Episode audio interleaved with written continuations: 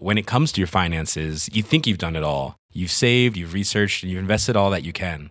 Now it's time to take those investments to the next level by using the brand behind every great investor, Yahoo Finance. As America's number one finance destination, Yahoo Finance has everything you need, whether you're a seasoned trader or just dipping your toes into the market. Join the millions of investors who trust Yahoo Finance to guide them on their financial journey. For comprehensive financial news and analysis, visit yahoofinance.com, the number one financial destination, yahoofinance.com. Parliament was recalled from its summer break this week as MPs met to debate how to respond to the crisis in Afghanistan. The West could not continue this US led mission, a mission conceived and executed in support and defense of America without American logistics, without US air power, and without American might. Welcome to Payne's Politics, your central insider guide to British politics from the Financial Times, with me, Sebastian Payne. In our fourth summer interview special, I'm delighted to be joined by Sir Malcolm Rifkind, the former Conservative Defence and Foreign Secretary. In a week when the Taliban shocked the West with its rapid advance to Afghanistan, we'll be examining where this leaves UK foreign policy. What does it mean for the so called special relationship? And what does it mean for the future of foreign interventions? So, Malcolm, welcome to Payne's Politics. Thank you very much. So, obviously, we're in the August period. Parliament has been recalled this week, and we saw a very feisty debate. How much of it did you catch, and what did you make of the contributions to MP on this very pressing issue of how the UK has ended up in this situation of being forced out of Afghanistan much quicker, and in a way, it didn't really want to have to leave? Well, I wasn't able to watch all of it, but it seems to have been a very somber occasion, not surprisingly. And that's often when the House of Commons is at its best. When there are real issues, everyone knows that something very bad has happened. And you get members of parliament speaking very much from the heart. I mean, Tom Tugendhat, in particular, appears to have moved the House of Commons, and, and very uh, unsurprisingly, because he has both a military background and a strong, good knowledge of foreign policy. Now, if we look at what's happened over the past week, that we know the US forces were going to withdraw themselves from Afghanistan by the end of August, and it's not a decision that the UK has been particularly happy with because we've heard from the Defence Secretary Ben Wallace, who's made it quite clear that in fact the UK explored every other alternative do you think there was ever realistically any alternative? Because in that House of Commons debate, lots of MPs have decried how we've abandoned Afghanistan, how we have not secured the gains that were made over the past 20 years. But really, I'm still not quite clear what the alternative could have been. Well, I think you pose a very important question because I think there's really two issues uh, running in parallel.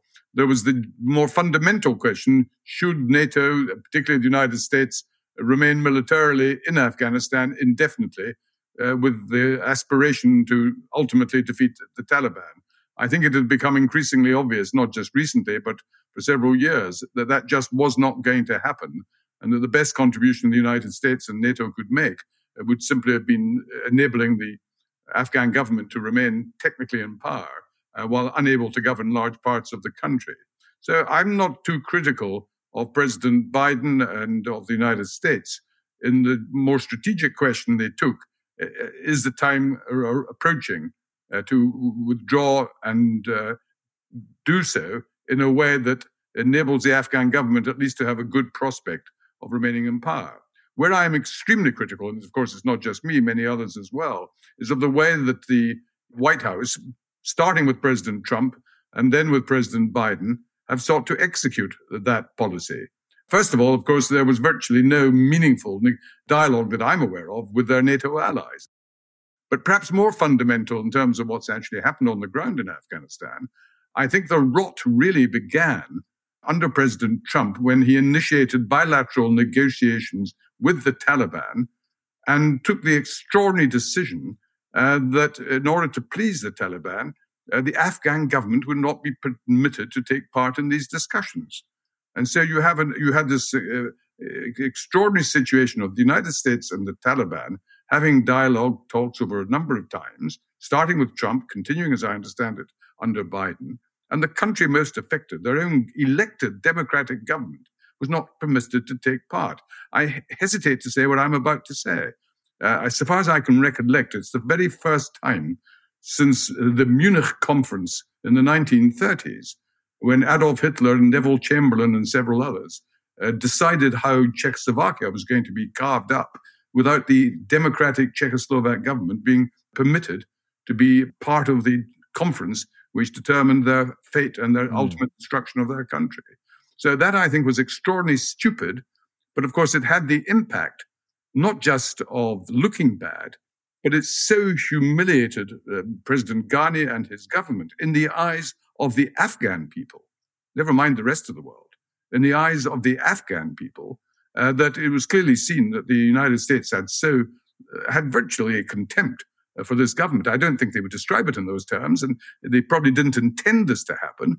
But that was the consequence of it, and therefore the the rot in the morale, not just of the government in Afghanistan, but perhaps more importantly in terms of national security of the armed forces and of those who were expected to fight the Taliban, became very very difficult to sustain, to put it mildly.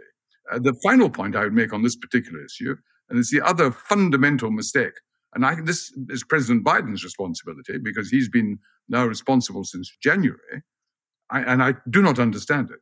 Why they did not agree that even if the Amer- American boots on the ground were all going to be removed, and there was only 2,000 of them left, I mean, the main military contribution in the recent past has not been boots on the ground, it's been the American air support. The Taliban have no air power. Uh, therefore, the United States and the Afghan Air Force itself uh, together uh, had total superiority in the air. And that would have been hugely important, not necessarily preventing completely, but severely impeding any progress by the Taliban on the ground uh, over the last few weeks. One of the things that I've been puzzled by this, you mentioned obviously those negotiations that President Trump opened with the Taliban. And when he gave that address to the uh, United States public on Monday evening, um, President Biden did seem to sort of pin some of the blame on this by saying, look, this is what President Trump did, and we were left with this. But I'm not sure how much that hangs together because you look on nearly every other area of policy, be it foreign or domestic, President Biden has managed to overturn a lot of what President Trump did very quickly and very rapidly. Yet he pushed ahead with this, and he does have to bear some responsibility to that. And there's been lots of reporting out of America that shows that, in fact, you know, this is a policy he's wanted to do going way back to when he was vice president. So you can blame President Trump for some of this, but a lot of it has to rest on Biden as well because he could have slowed this down. He could have reintroduced some air cover. So the the chaotic withdrawal does rest on his shoulders to a great extent. Yeah, I, I don't uh, dispute that. I just said a few moments ago, of course, that the rot began with the decision to exclude the Afghan government from the bilateral talks between America and the Taliban. That was Trump's decision, but you're entirely correct. Uh, that Biden's position, and to be fair, he's been consistent since, as you've indicated, since he was vice president, that he's had the greatest skepticism about the American president, uh, American presence in uh, Afghanistan at all. So I don't think one can accuse him of inconsistency, but one can still say that he has failed to appreciate the consequences of the way he has chosen to extricate the United States. Uh, there has been comment, and I think there has to be some truth in this, that he was more concerned about the domestic implications within the United States of uh, the way that these matters were handled.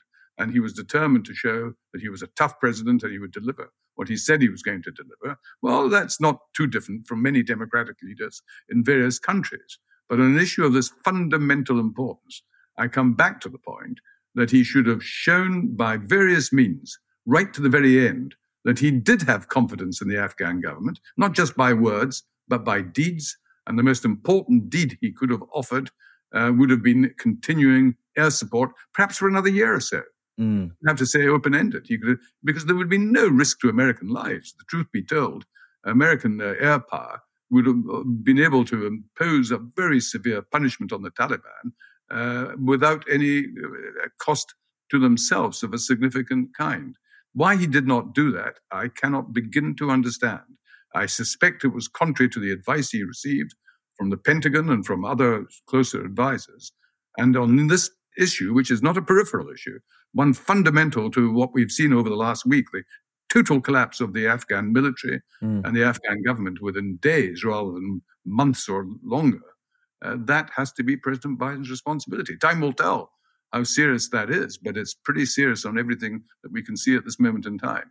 Well, of course, and we'll come to the UK in a moment, but just on that last thing about what this means for President Biden, foreign interventions are not often particularly popular domestically. And whenever leaders do them, it's very hard to make the case that this is the good and right thing to do. And part of the reason that President Biden has done this is because he essentially said that when he was elected to the White House, he was going to continue a lot of the same worldview in terms of American intervention. He's been a long time skeptic, and a lot of those voters that he won over in the Midwest are also skeptics of foreign intervention. So the US got itself into a very odd position that it's doing this thing that's proven very unpopular with its allies, very unpopular with NATO, but ultimately, despite all the scenes we've seen, it could still prove quite popular for him at home. So, in that sense, he may actually not regret the events that we've seen. Well, time will tell him that, and you might very well be correct. But I would want to make another point.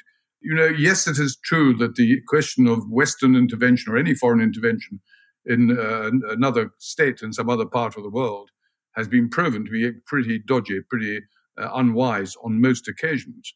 But in the case of Afghanistan, don't let us lose sight of the original reason for the intervention. This is not the Iraq War, which was a totally unnecessary conflict that President Bush and Tony Blair, between the two of them, uh, decided was somehow in the public and wider interest. Iraq was a total disaster right from the very beginning. The reasons why there was military intervention in Afghanistan were entirely justified, no question about it.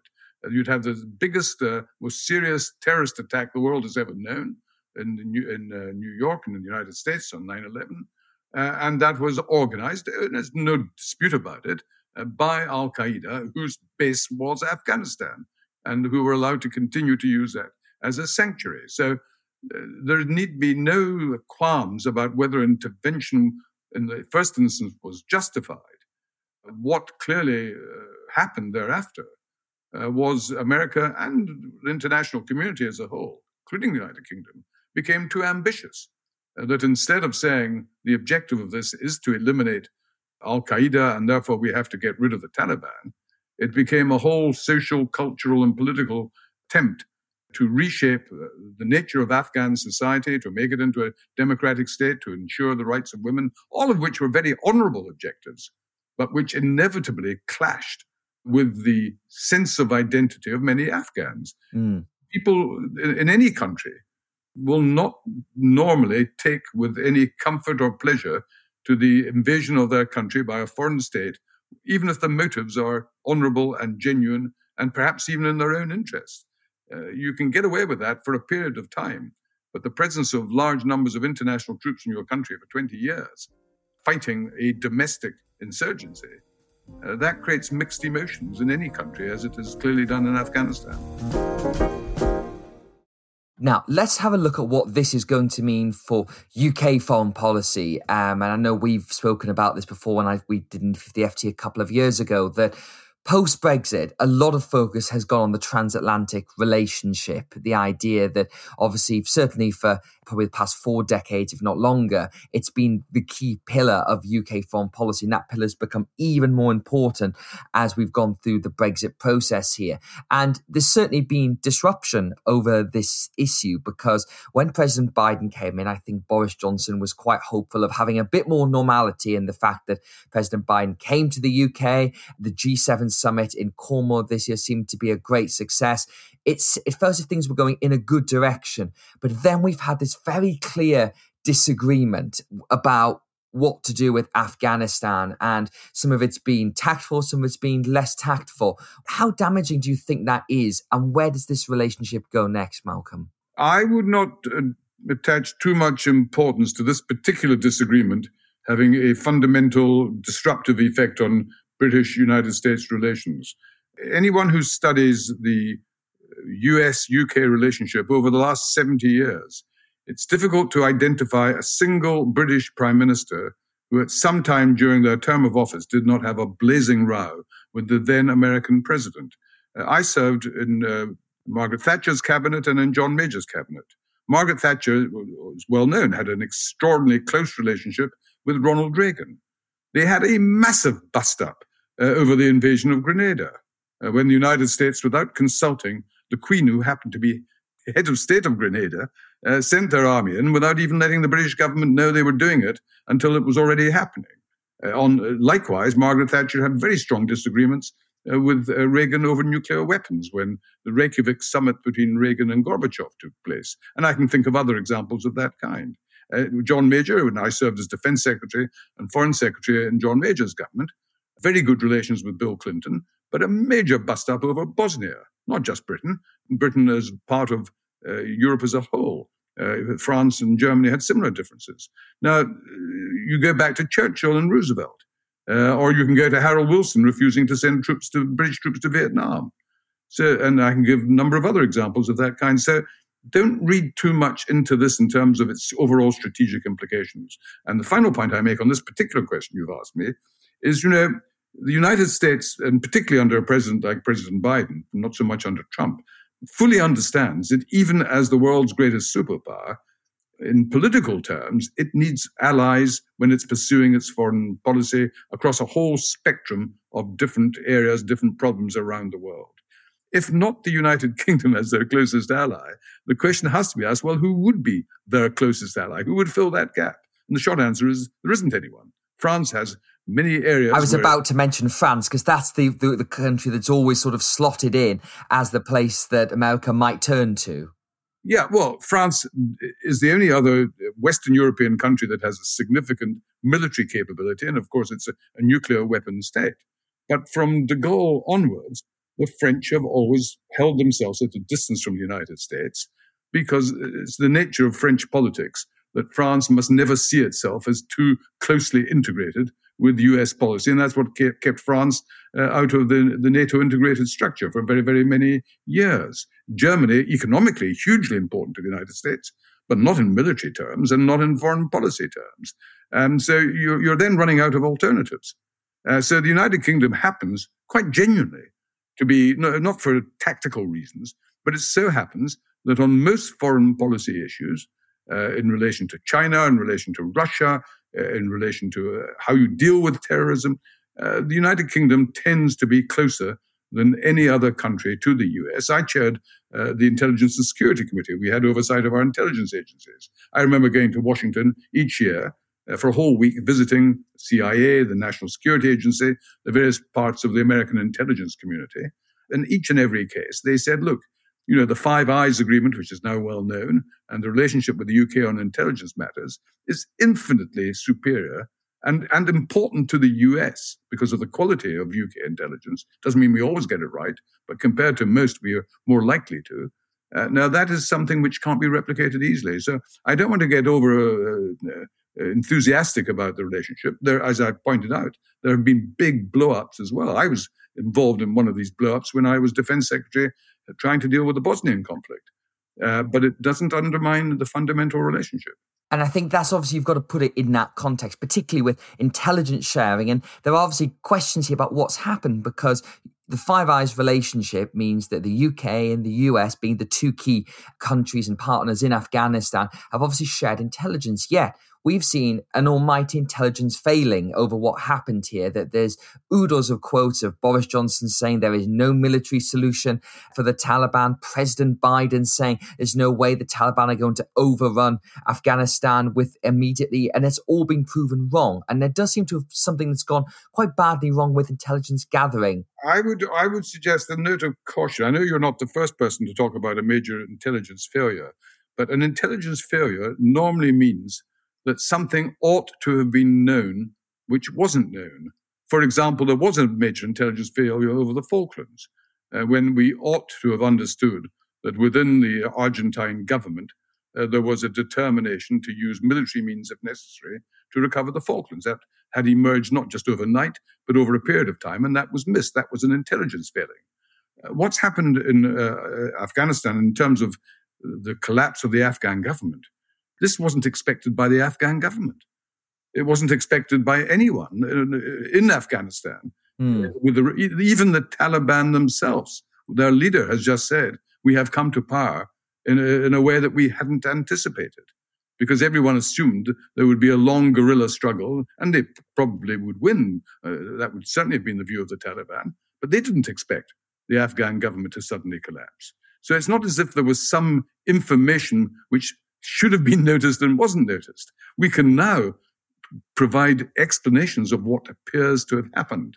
But what you can never anticipate for certain is the question of the morale of armed forces. You know, uh, this is the crucial point, I think, that I'm trying to get across. We are told that the, the Taliban have roughly 70,000, 75,000 uh, people who are their fighters, and that the Afghan army was 300,000 strong. Well, that may be a bit of an exaggeration in terms of the real figures, but certainly much larger.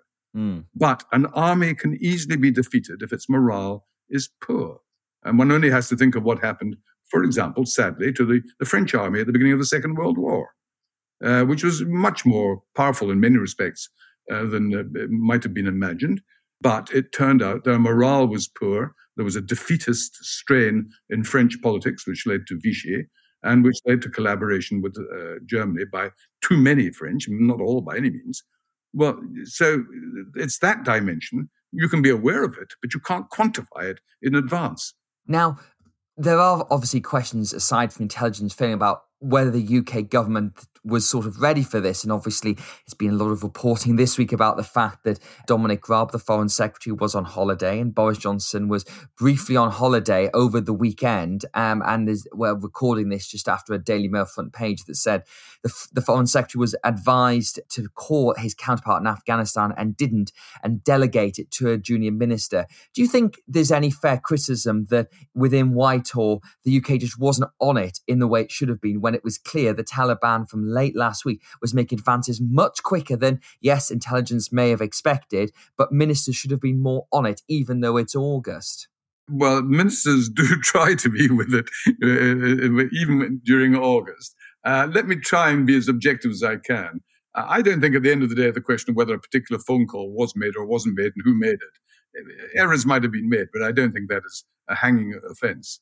I think obviously Foreign Secretary Dominic Raab will, will be considering whether he, he's wise to have gone abroad uh, on what I'm sure was a well deserved holiday, but whether the timing really was appropriate. But that's really for him to, to think about. I think we ought to decide on these matters not based on the relatively minor question of who made which telephone call and whether they should have been in one place or another. As I understand it, Raab was uh, involved with the COBRA meetings, the special emergency mm. meetings. He was able to do that. He was able to make phone calls. He was in the fact that he was in Crete rather than London was unfortunate, but that is uh, sometimes what happens even in the best of circumstances. Where do you think this means for the future of NATO and future foreign interventions, Malcolm? Because every time we go through one of these interventions, it always begins with very high hopes, and then the harsh reality on the ground comes through. There's obviously some notable exceptions where liberal interventionism by the West has worked uh, and has produced a positive outcome. And you mentioned earlier Iraq, which is obviously a very different case to Afghanistan. But when you put the two together, which both followed in the wake of the 9 11 attacks, what do you think this makes for the moral case, the future of the West? Because it's very clear President Biden is no fan of foreign interventions and will seek to avoid that at any cost during his presidency. Yeah, there's a lot of speculation about um, whether, uh, uh, despite President Biden saying America is back and was going to be involved in leading the free world and so forth, whether that is com- compatible with what's happened in Afghanistan. Uh, I, I have to say, my own honest view is that it is compatible. That actually, at the end of the day, the issues of current geopolitics that are really fundamental to American security are the growth of China and the challenge to the United States as to who is to be the dominant power in the Pacific and who indeed is able to have the strength of uh, position uh, to be the global uh, world leader. Uh, that is fundamental to United States' interests.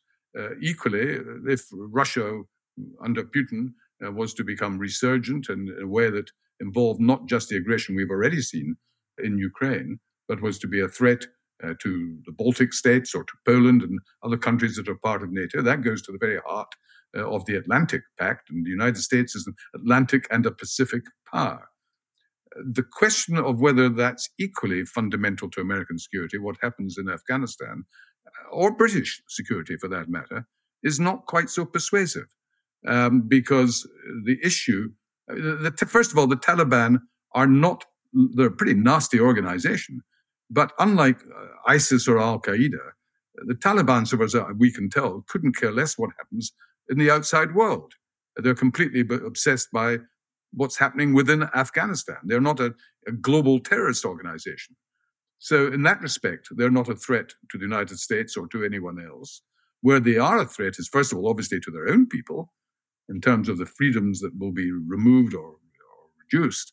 But the, own, the, the main significant Western interest is what their relationship will be with Al Qaeda from now on. Mm.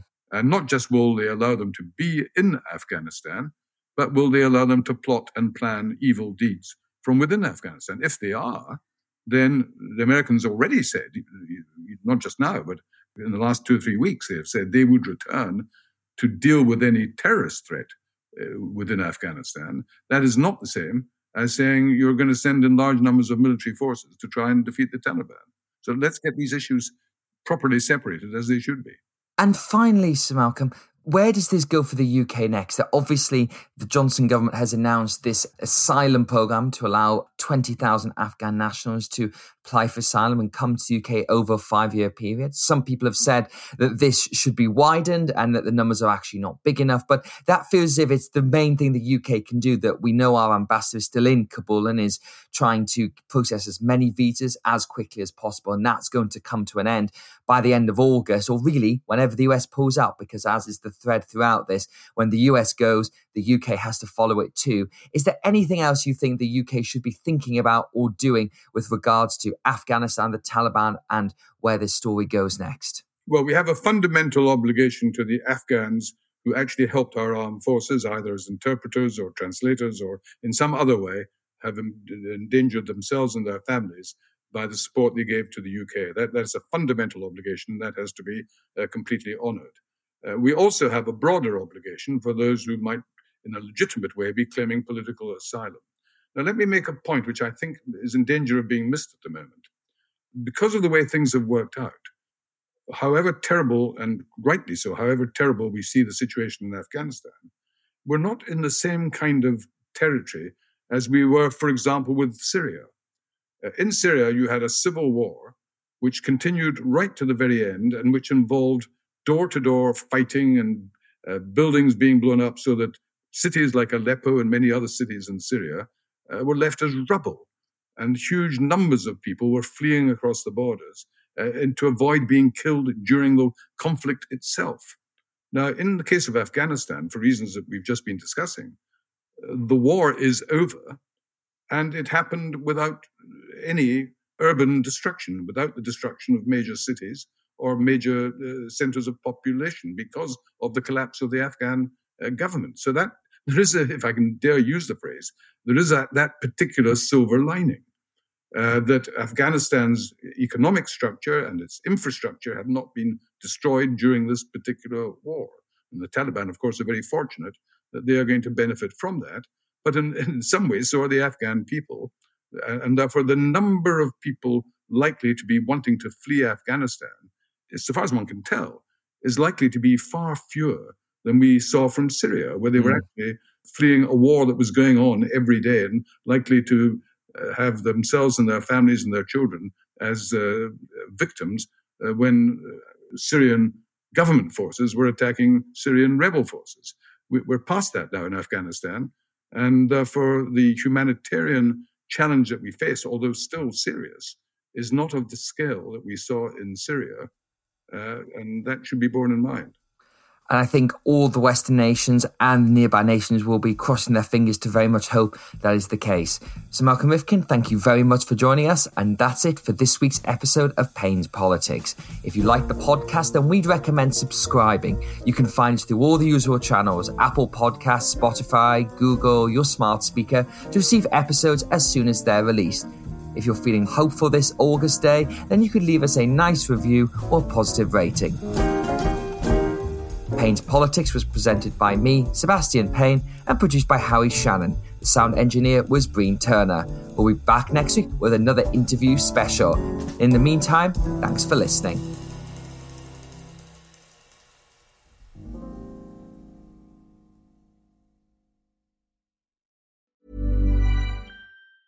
Hey, it's Paige DeSorbo from Giggly Squad. High quality fashion without the price tag? Say hello to Quince. I'm snagging high-end essentials like cozy cashmere sweaters, sleek leather jackets, fine jewelry, and so much more. With Quince being 50 to 80% less than similar brands. And they partner with factories that prioritize safe, ethical, and responsible manufacturing. I love that. Luxury quality within reach. Go to quince.com slash style to get free shipping and 365 day returns on your next order. Quince.com slash style. When it comes to your finances, you think you've done it all. You've saved, you've researched, and you've invested all that you can. Now it's time to take those investments to the next level by using the brand behind every great investor, Yahoo Finance. As America's number one finance destination, Yahoo Finance has everything you need, whether you're a seasoned trader or just dipping your toes into the market. Join the millions of investors who trust Yahoo Finance to guide them on their financial journey. For comprehensive financial news and analysis, visit yahoofinance.com, the number one financial destination, yahoofinance.com.